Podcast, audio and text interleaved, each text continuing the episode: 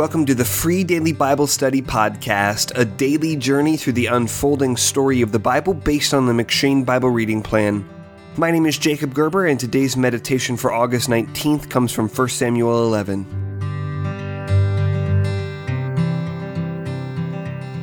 At the end of 1 Samuel 10, the narrator gives us a new critical detail about Saul. Saul also went to his home at Gibeah. 1 Samuel 10, verse 26.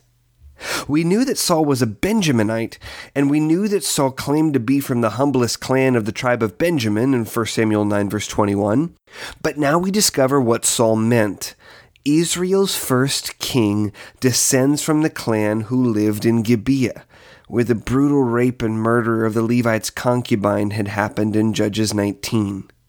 The narrator has withheld this information up until now, but we cannot understand what happens here in 1 Samuel 11 unless we understand the history of Saul's clan.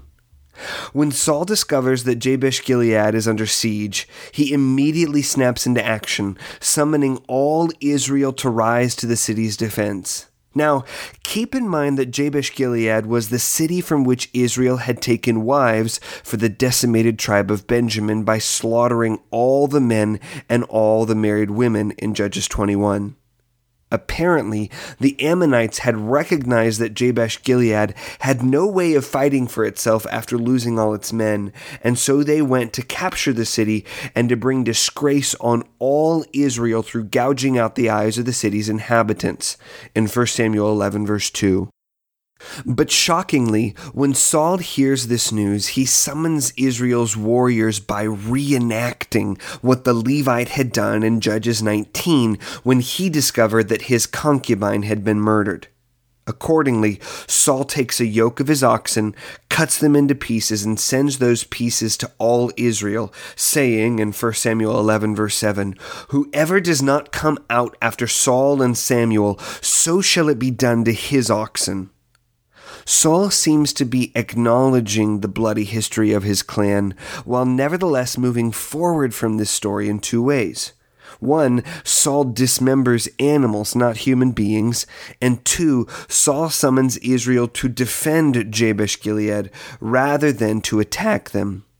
Then, after the battle is over, Saul refuses to slaughter the men who had opposed his rule, in contrast to how Israel had compounded their sin after slaughtering the people of Jabesh Gilead by kidnapping the virgin women of Shiloh in Judges 21, verses 16 through 23. Saul of Gibeah mirrors, but redeems every part of the terrible story of his clan's history. There is much for us to learn from this as we consider the dark parts of our own stories.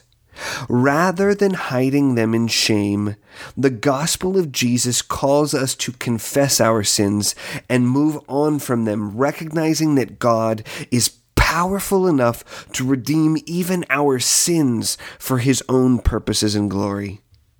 May God give us boldness to entrust our stories to him as Saul did, rather than hiding our past sins in shame. Thanks for listening to the Free Daily Bible Study podcast. If you're looking for Bible study curriculum for a Sunday school or a small group, check out my book, That You May Know A Primer on Christian Discipleship. It's a close study of 1st, 2nd, and 3rd John that explores what it means to follow Jesus as a disciple. To learn more about the book or to download the first two chapters for free, go to discipleshipbook.com.